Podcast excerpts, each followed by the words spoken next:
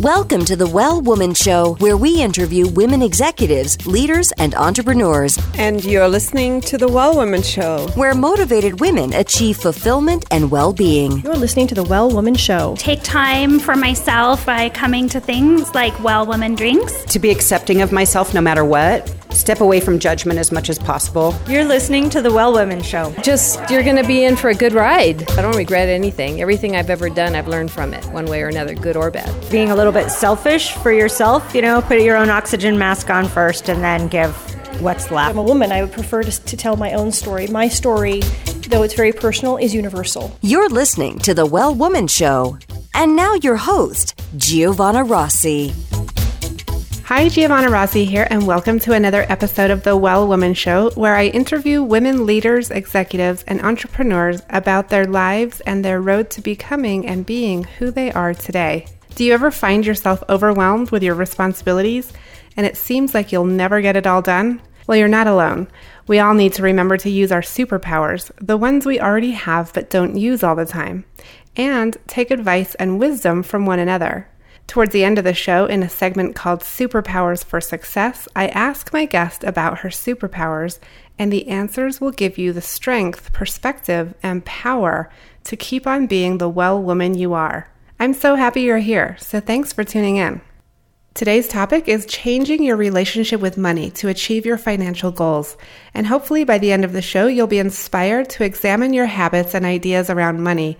Think about how you manage your choices rather than just how you manage your finances, and open up conversations with business and life partners about how you both handle money.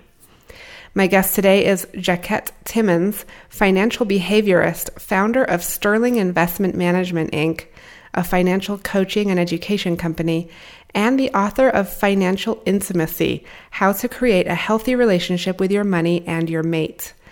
Through coaching for singles and couples, training for corporations and nonprofits, speaking and writing, she helps her clients figure out the best actions to take and choices to make to ensure their money is working for them.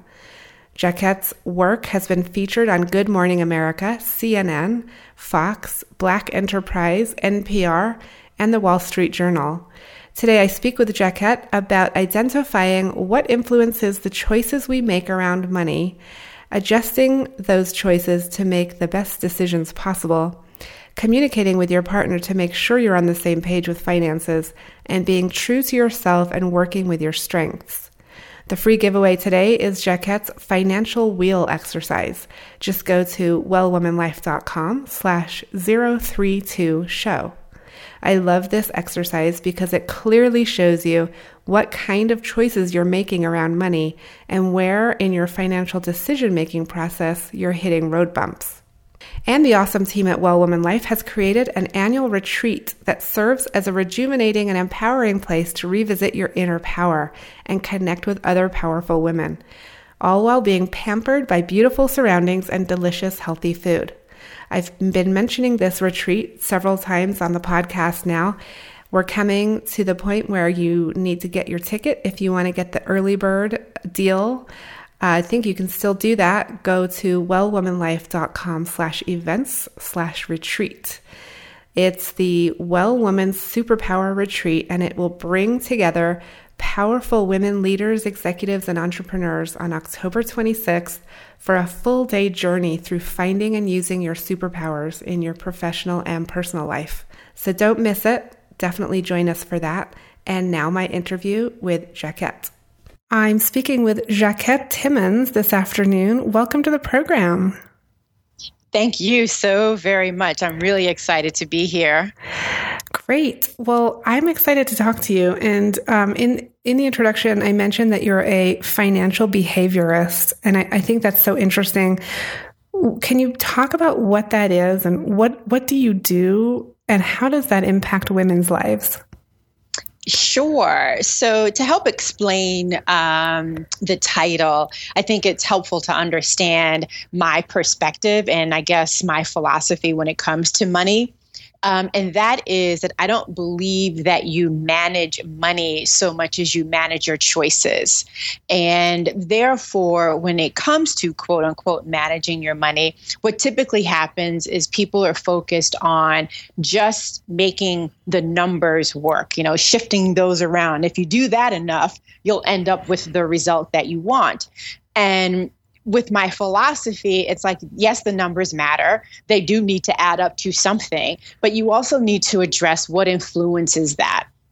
And so in my work, it is helping people figure out what do they need to do to make smarter, to make better, to make more strategic choices as it pertains to their money. Because at the end of the day, I truly believe that money is all about behavior and choices. So focus on that from an emotional standpoint, from a psychological standpoint, from a habits and a discipline standpoint. Focus on that. And then you'll be able to influence the results and hopefully get the results that you want. So it's a more holistic, um, mindful approach to money?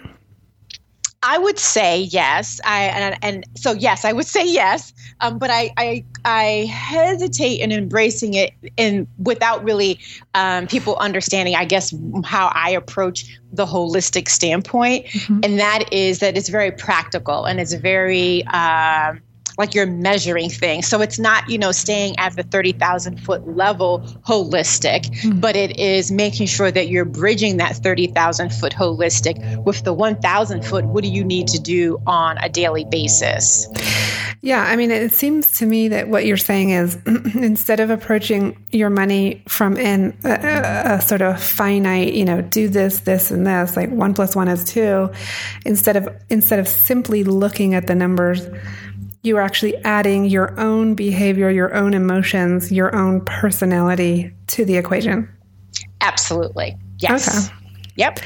And is that popular with men? I, I can imagine that women are, are really into that, but are men also? Y- yes. You know, you might be really surprised mm. to hmm. know um, that I have well, I work with singles and couples on, in my coaching practice, um, but I tend to have not only a lot of couples, which would include men in a lot of instances, but I also have a lot of male only clients. Um, and I think one of the things that they are attracted to when it comes to working with me is because it's the practical aspect of it. Um, because a lot of the men that I work with ironically enough, work in finance. Some of them are traders. And so mm. they don't come to me because they need, you know, help with figuring out how to necessarily save more or how to invest because they've got that piece they've got that piece under control. But what they often come to me about is how do they um, communicate and show up and be a better pin- financial partner with their partner. Mm. So um, yeah, for for me, it's it's it's not. Um, gender specific or gender based at all even though i do understand that there are certain you know considerations and issues that women have to deal with and address not that are so much are, that are different than what men have to deal with and address, but the consequences of when women don't deal with it and address it are very different. Oh, give us some examples of those. Well, I think one of the things that you know, if we, I don't have this the stat off the top of my head, but um, it's something that I addressed in my book, Financial Intimacy, and it's this whole idea that at some point in a woman's lifetime, she's going to be single, whether she's you know single her entire life, whether she's married and gets divorced, whether she's married and becomes a widow. At some point, she's going to end up single and therefore responsible for her financial life.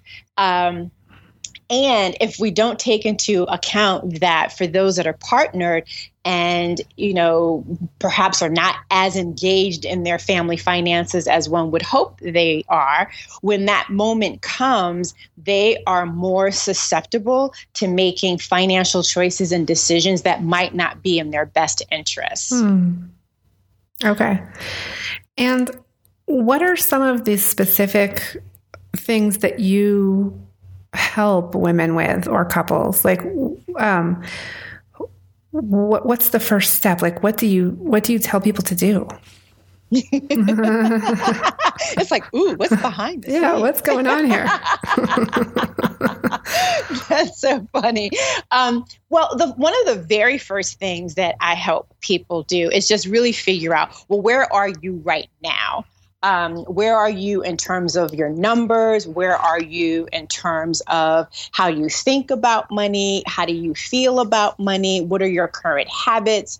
Um, what are your current strengths? Because I think that that's something that we need to focus on, not just what you do wrong, but also what you do well. So we start off with, you know, taking an inventory of where are you now? How are you doing? What are you doing? Why are you doing it? And what do you want? And then that then becomes the springboard for figuring out, well, how do we then get from point A to point B? And I will walk people through a variety of exercises that will help them to tap into their values, that will help them to tap into uh, their preferences, their beliefs about money, their goals, um, help them tap into uh, where they might need to be a little bit more discerning, where they might need to be a little bit more uh, creative. And then what we'll do is then break off and then hone in on each of the four different areas. Because very broadly, regardless of where you fall on the income spectrum, regardless of where you fall on the wealth spectrum, there are really four things that you can do with your money earn it, save it, invest it, and spend it. And so the question becomes is that unfolding in the way that you actually want it to? A, and then B, is that unfolding with you driving the decisions um, by design, as I like to call it, as opposed to you being a passenger in those decisions mm-hmm. and just responding to things in, in a reactionary way. Yeah. And well, then that all leads to a plan. I should put that there because that's important. right. So you end up you end up with a plan to you follow. You end up with a plan. You end up connecting the dots. You end up with a plan. And what I always tell people is that that plan is a, le- a living, breathing uh, document, right? It's not something that you you once you create it, and it doesn't have to be anything you know elaborate and fancy. But once you create it, it's not the kind of thing where you set it on the on the shelf and then never look at it again. Like the the whole idea is that you've created this blueprint, if you will, and the the intent is that you will will review that blueprint so that you either can um, measure your progress because you need to do that in my opinion. You need to have you know some benchmarks that you are tracking and then track them and measure your progress or use that as uh, insight and information for when you need to pivot and do something differently. Okay, so if someone already has a financial advisor and they're, you know, working somewhat on, you know, their retirement and their investing and things, uh, is is there a need to go in and see a, a financial behaviorist like you as well, or is or are they are they sort of taken care of if they've already got a financial advisor? It depends on the financial advisor. So I actually work with people who already have a financial advisor that's taken care of the technical aspects of their, you know, portfolio and their investments, but that advisor either has no interest in or doesn't have the experience in helping them with the behavioral side of why do you do what you do. Because mm-hmm. a lot of my work is really on well, why do you do what you do, understanding that because that's going to influence the choices that you make and the actions that you take.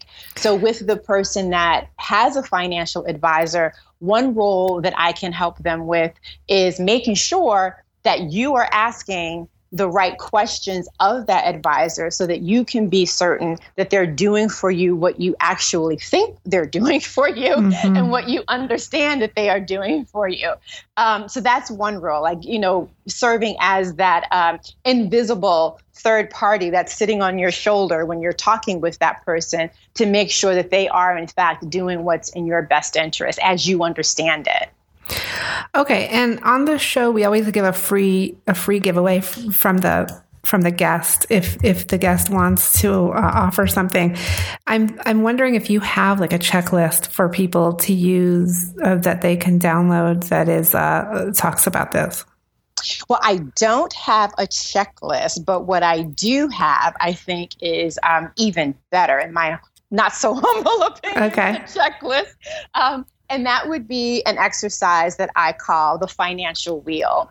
Um, oh, yes. Yeah. And the reason why I highly recommend the financial wheel is because it is designed going back to my whole point before about making choices, it's designed to help you make better smarter choices with your money. It's designed to help you figure out you know what aspects of your game plan do you need to improve do you need to edit do you need to focus on whether that's you know focusing on saving investing spending and earning. And i walk people through a very particular approach to answering several different questions in each of those different domains so that you can see not only how each of those domains are independently, but also look at the interdependent relationship so that you can just make some tweaks and make sure that you are in the front leading your financial life as opposed to being in the front being pushed by. Okay. So I, I always like to say to folks, you know, this is all about giving you the tools, um, again, just to make sure that you're making smart um, and, and smarter and better choices about what you're doing and why you're doing it and how you're doing it. Okay, and talk a little bit about when you work with someone with a partner, and whether that's a husband or wife or or whatever. But um, what are you seeing in terms of um, couples working this out together or not being able to work it out together and needing help to do it? I think the biggest issue that happens with couples is that there's an, uh, an assumption, and an, an unspoken assumption, that the other person thinks the way you think about money, approaches financial decisions the way in which you approach them, and also has the same financial habits as you do. And very rarely do people think about um, what happens when those differences bump up against one another, or when they do think about it, it's only in response to um, something that went awry. Mm-hmm. so, you know, one of the examples that I love to use with people is you you know a lot of people probably that grew up in the same household and yet they are very different on a number of different ways including how they manage money. So why would you expect that the person that you are with will be exactly like you? Uh, that's just a anecdotally but there's also research that actually speaks to the fact that nine times out of ten you are going to attract someone who is your financial opposite so I think one of the biggest issues when it comes to couples is that the idea of being with a financial opposite only comes to mind when there's a financial problem. And for me, the issue is not trying to turn that person into you or vice versa, but really kind of setting the stage for having ongoing conversations about money so that you can figure out how best to negotiate and navigate those differences so that you're both on the same page, moving in the same direction.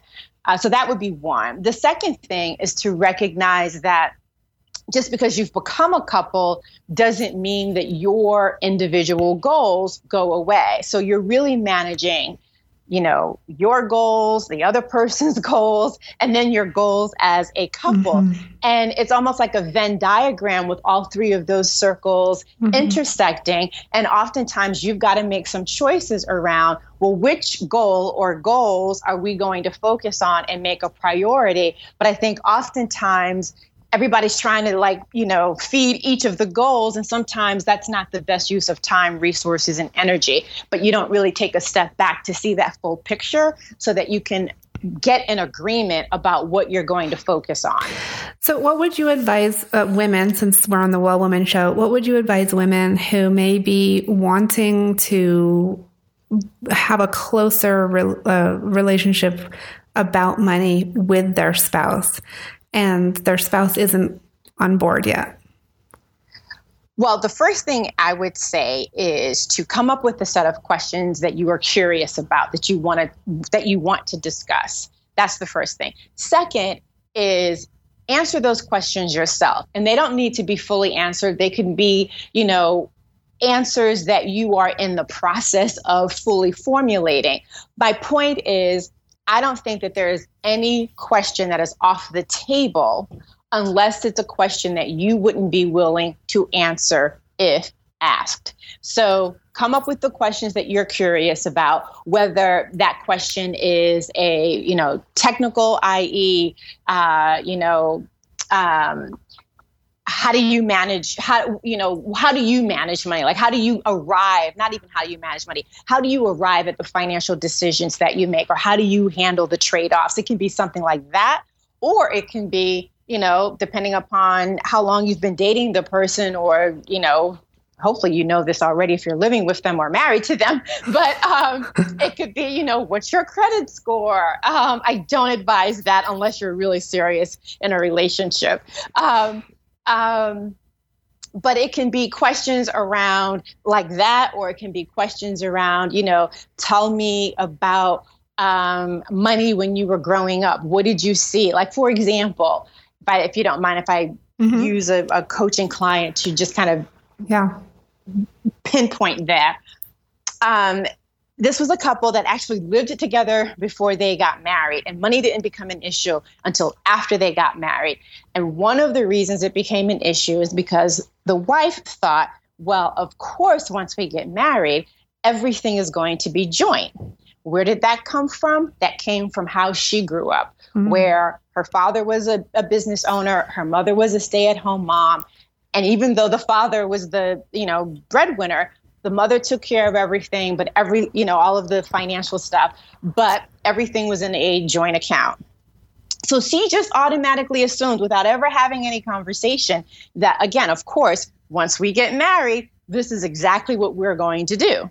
The husband, on the other hand, grew up, parents divorced, both parents professionals, both parents have, you know, their, their own earning, their their own separate accounts. I don't know what things were like while they were married, but certainly as, you know, a divorced family, they had their separate things. Mm. So he never even thought about, well, we're going to have joint accounts. No, when we were living together, we had yours and mine. And so, of course, we're going to continue to do that. So it's this whole idea of you are those silent expectations, those silent um, influences that you bring to the table that you presume the other person is on board with without ever having discussed it. Mm, okay.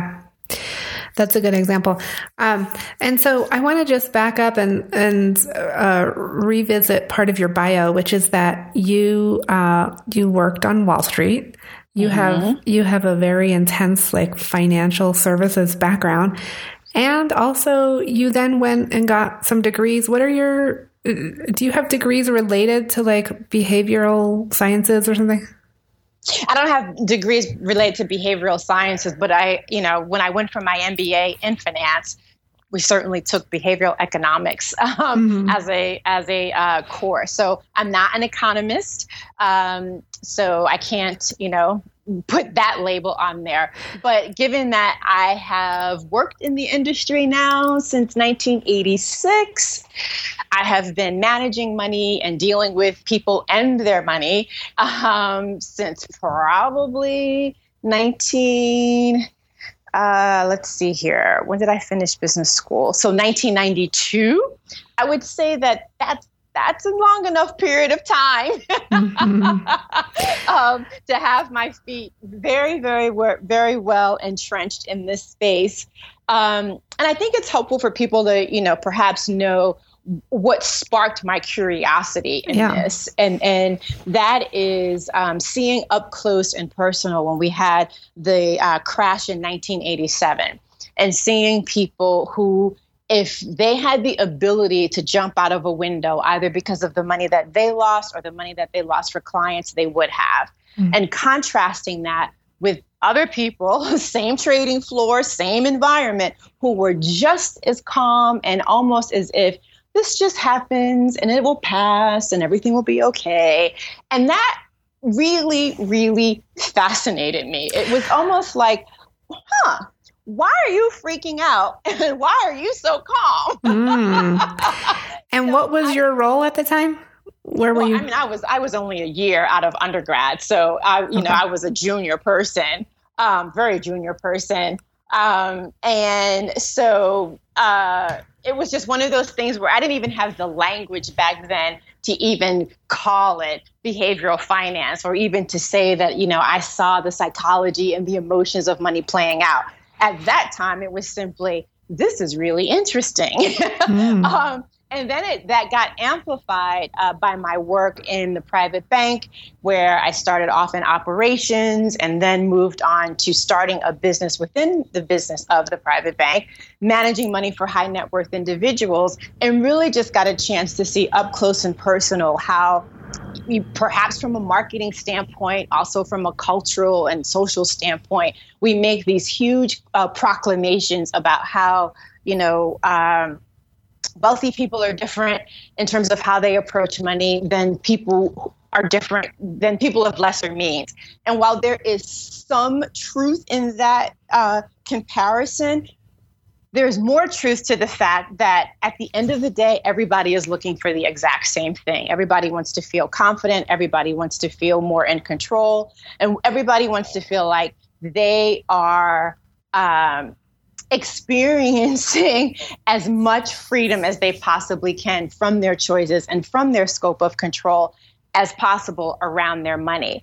And so for me, it became also fascinating about really kind of chipping away at this myth that says, um, because you have money, you don't have questions, you don't have challenges, you don't have concerns. That's a myth. And but then also for those people that say, well, because you have lesser means, that you don't know what you're doing with your money. That drives me up a wall when either of those uh, myths are perpetuated. Hmm. And so, what in your own personal background has driven you to to be in this industry, this very ma- white male dominated industry, and you're you're neither uh, white or male. And so, how how has that been for you to grow up in that industry?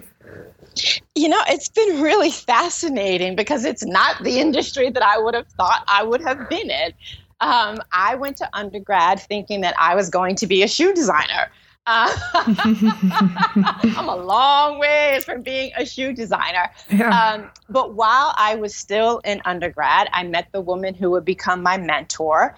And um, she, you know, hired me. She she hired me to work with her um, right out of school when she was the head of human resources at a cosmetics company.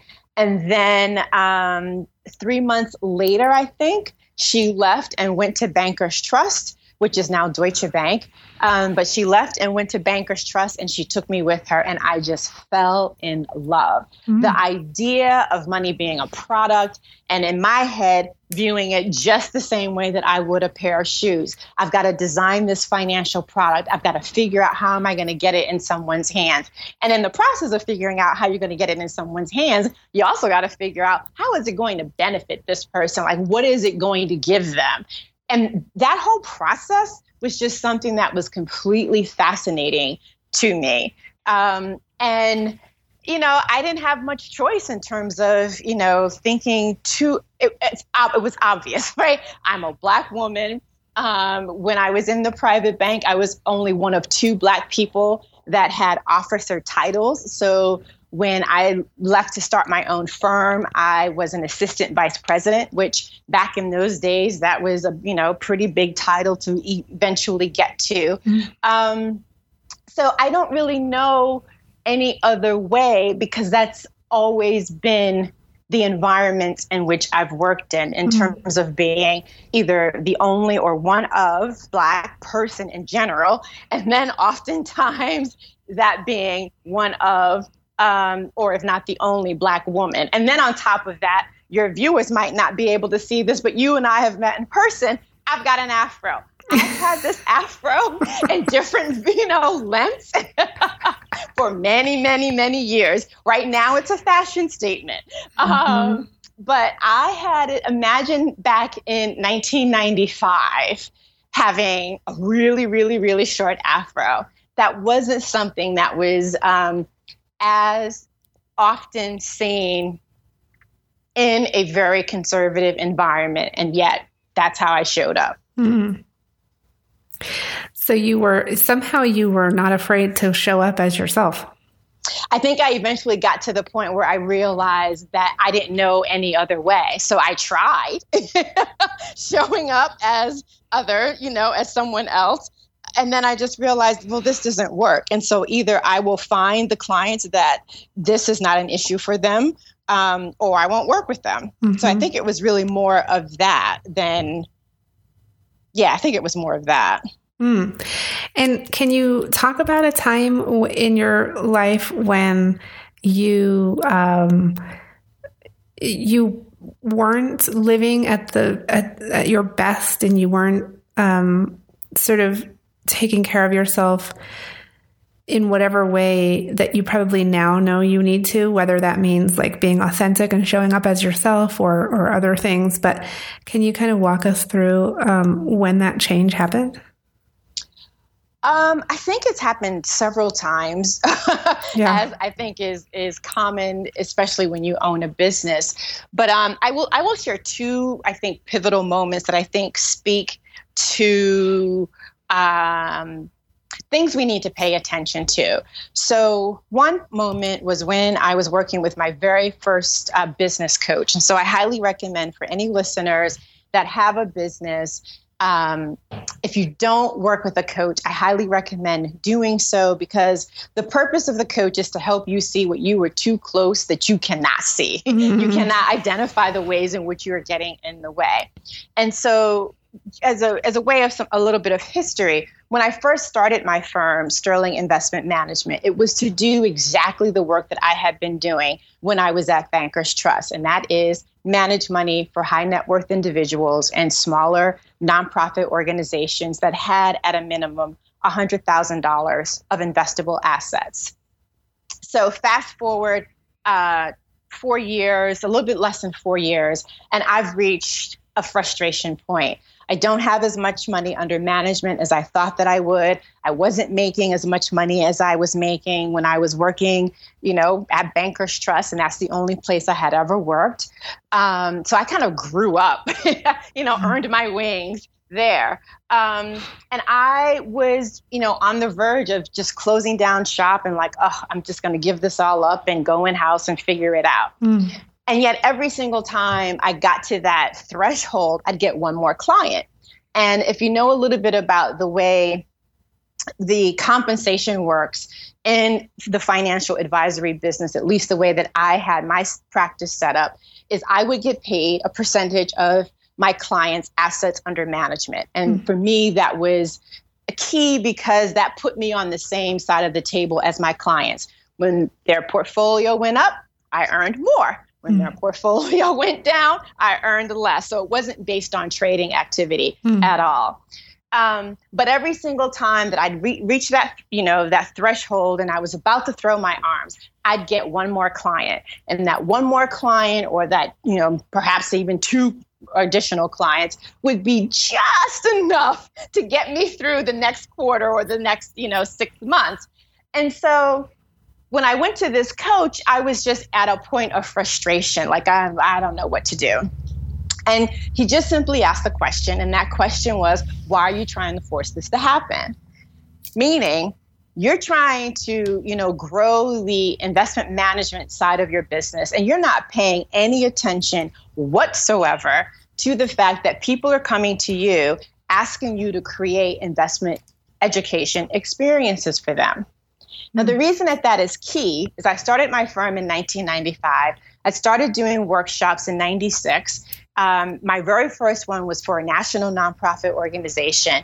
And I kept getting referral after referral after referral after referral just from that one event. I'm traveling all over the country, you know, at the time AT&T even hired me to go and do a workshop for their employees that were based in the Caribbean. I was having a ball, mm. but I never looked at it as a business. In my mind, this is, you know, my side project. I'm having a really good time. It's supplementing my investment management income. Well, when he asked that question, it made me pause um, because, you know, my ego was all set on, mm. I want to be a money manager. Um, but then when I went and looked back at my numbers, because I do track my numbers, I was astounded to then discover that I was actually making more money from investment education than I was from investment management. Mm-hmm. So, the point in that story, there are several number one, make sure that when you track stuff that you actually go back and look at it. Mm-hmm, yeah. it wasn't like the information wasn't there, but I wasn't, you know, reviewing it and then asking the right questions that would kind of pop that out. Um, but I also think that what it speaks to is this cultural notion that we have of hard work. Um, there are times absolutely when your focus needs to be really intense intense and you, you just need to have you know the blinders on and full speed ahead but i think we get that confused with things having to be hard mm. and in my mind i kept thinking that if it's too easy i don't deserve it mm. And so for me, that was a really, really critical money lesson because I was discounting the effort that was coming to me with ease and giving more credence to the, the thing that I was just like banging my head up against a wall trying to make happen. I don't think I'm the only woman that has done that mm-hmm. or perhaps might be doing that right now. So that would be one thing. Um, another example, also business related, because I think it is through my business that I have learned so many lessons, mm-hmm. financial and life um, and otherwise, um, is you need to have somebody that's going to pull your coattail and ask you some really tough questions.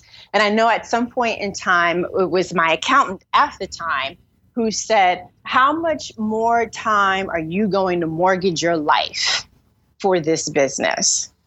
And that was a wake up call, too, because again, I think as entrepreneurs and also perhaps as women, we tend to prioritize sometimes things that are outside of us as opposed to those things uh, as opposed to taking care of ourselves mm. and that was a wake up call to like okay i need to figure out how do i do this differently so that i'm not doing that so that i am not investing absolutely everything into my business and and not getting the return that I need, let alone the return that I want. Mm. And so you do you still use business coach?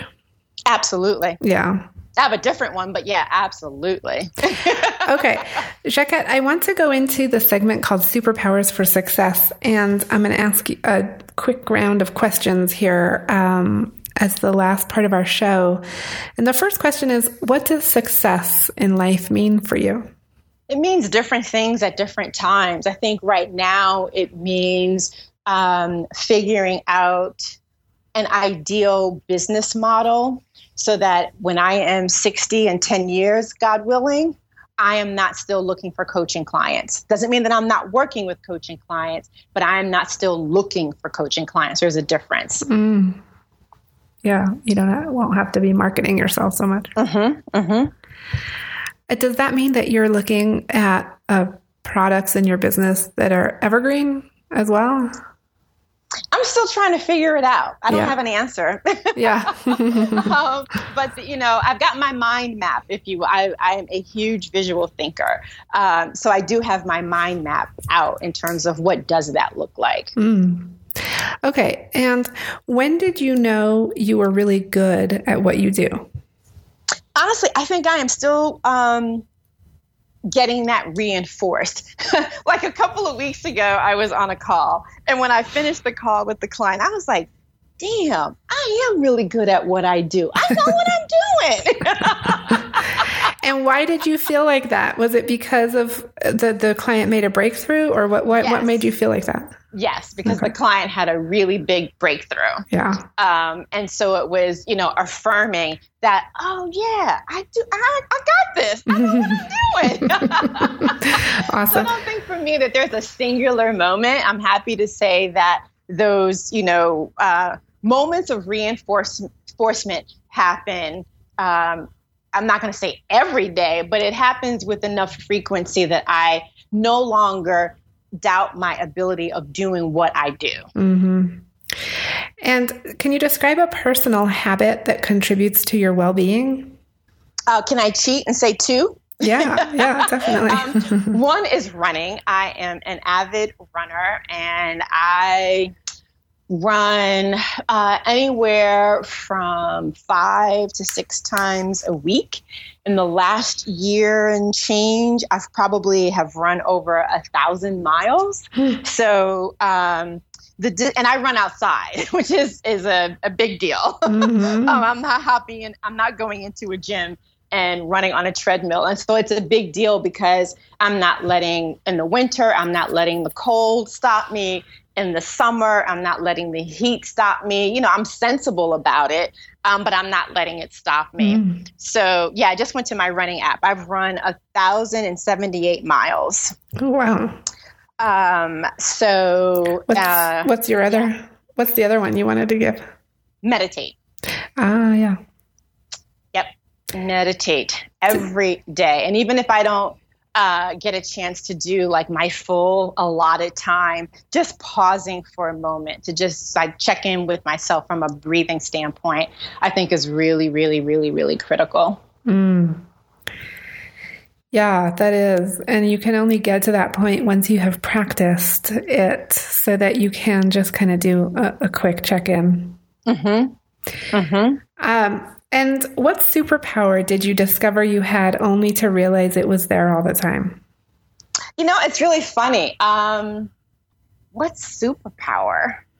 I'm thinking of a behaviorist as my superpower, but I don't know yeah. if that's a super. If, if you agree, then that's my superpower. I mean, basically, I think of it as something that comes really easily to you that you can help others with. Oh, so then absolutely behaviorist. And when I unpack that, um, for me, what that means is I am. I would like to give myself credit for being a really good listener, and I think that that has been proven out by the fact that I hear not just what is said, but also what is unsaid. And that helps me to hone in on helping my clients see things that they cannot see so clearly on their own. Mm. Okay. And what do you do when you get knocked down? How do you respond to to sort of a blow in your life, in your work, or in your personal life? Sometimes I cry. um, uh, you know, some, sometimes you just got to take the punch. Uh, and sometimes that punch means crying. Sometimes that punch means I need to go for an extra run. Sometimes that punch means sitting down and being quiet and figuring out did I see it coming and I just didn't pay attention to the clues? Did this really, you know, come out of nowhere? Mm. Um, and sometimes it just simply means, you know what? S happens. You can't control everything. So what do I need to do to to protect myself the next time around? And what advice would you give your 25 or 30 year old self? To trust myself more, to have more uh, confidence in what I do and how I do it, and to embrace my difference. Mm. Nice. And Jacquette, do you identify as a feminist? I don't necessarily call myself a feminist, but I have to say that I think it's hard pressed for uh, any black woman to not be a feminist. And so you just don't identify necessarily with the word? Yes, and and I think that part of that is because there are so many different uh, interpretations of the word. There are so many different waves of the word. Um, first, you know, first wave, second wave, third wave. I guess we're now in maybe fourth or fifth wave. Not sure. um, but again, I just think that as a black woman in America, it's really kind of hard for you not to be a feminist mm. and to not be someone that is standing for um, equality and um, recognition and you know just hear me see me mm-hmm. and uh, treat me fairly. yeah. Um, last quick question. What are you reading right now? Like, what's on your nightstand? So, I have a really bad habit of reading um, multiple books at a time. Mm-hmm. So, right now, I have the book Pivot by a really dear friend of mine, Jenny Blake. It's not yet released, but it will be in a couple of weeks. I was fortunate enough to get an advance copy. So I'm reading her book, Pivot. Um, and I'm not reading it from the standpoint of changing careers because I love what I do, but I am reading it um, because I think regardless of what you do, whether you work as an employee or you own a business, um, whether or not you're thinking of making a change or things are cool, you always need to, you know, amplify your toolkit in terms of how do you prepare um, for the forks in the road. Sometimes those that you can that you create on your own, and, and other times you are responding to one that has been created for you. So I'm reading that right now. So again, that's Pivot by Jenny Blake. And then I'm also um, reading a book called Perfect Joy, and that's 30 Days with Francis of Assisi. Mm-hmm. Um, because I just also like, you know, reading things that keep me grounded from a uh, spiritual standpoint. Mm. Cool. Well, I really have enjoyed talking to you this afternoon. I'm looking forward to getting the the the financial wheel, and we'll have that. We'll have links to that in the show notes for listeners. And um, I want to thank you so much for being on the show today. Oh, thank you so much. I really, really have enjoyed our conversation, and I appreciate that we had time. Uh, to dive into some things. yeah, that's it for our show today. I've been speaking with Jacquette Timmons, financial behaviorist, founder of Sterling Investment Management Inc., and author of Financial Intimacy How to Create a Relationship with Your Money and Your Mate. I spoke with Jacquette about the importance of communication with your financial and romantic partners, how to adjust your money making decisions for greater success, and the importance of being true to yourself. You can get Jacquette's free financial wheel exercise at wellwomanlife.com slash 032 show. Our monthly live event, Well Woman Drinks, brings together women to share our successes and challenges as leaders, moms, aunts, sisters, and all the other roles we carry. If you'd like to attend a Well Woman Drinks near you, or if there isn't one in your city yet and you'd like to start one, email me at info at wellwomanlife.com. If you enjoyed the show, please take a moment and subscribe in iTunes. And while you're there, leave a review. This helps raise visibility for the show, which is super helpful when it comes to producing the show every week for you. You can also continue the conversation in the Well Woman Life community group at facebook.com slash groups slash Well Woman Life community. For feedback, comments, or just to let me know you were listening today, find me on Facebook, Twitter, and Instagram at Well Woman Life. I'm Giovanna Rossi for The Well Woman Show. Until next time, have a super powerful week.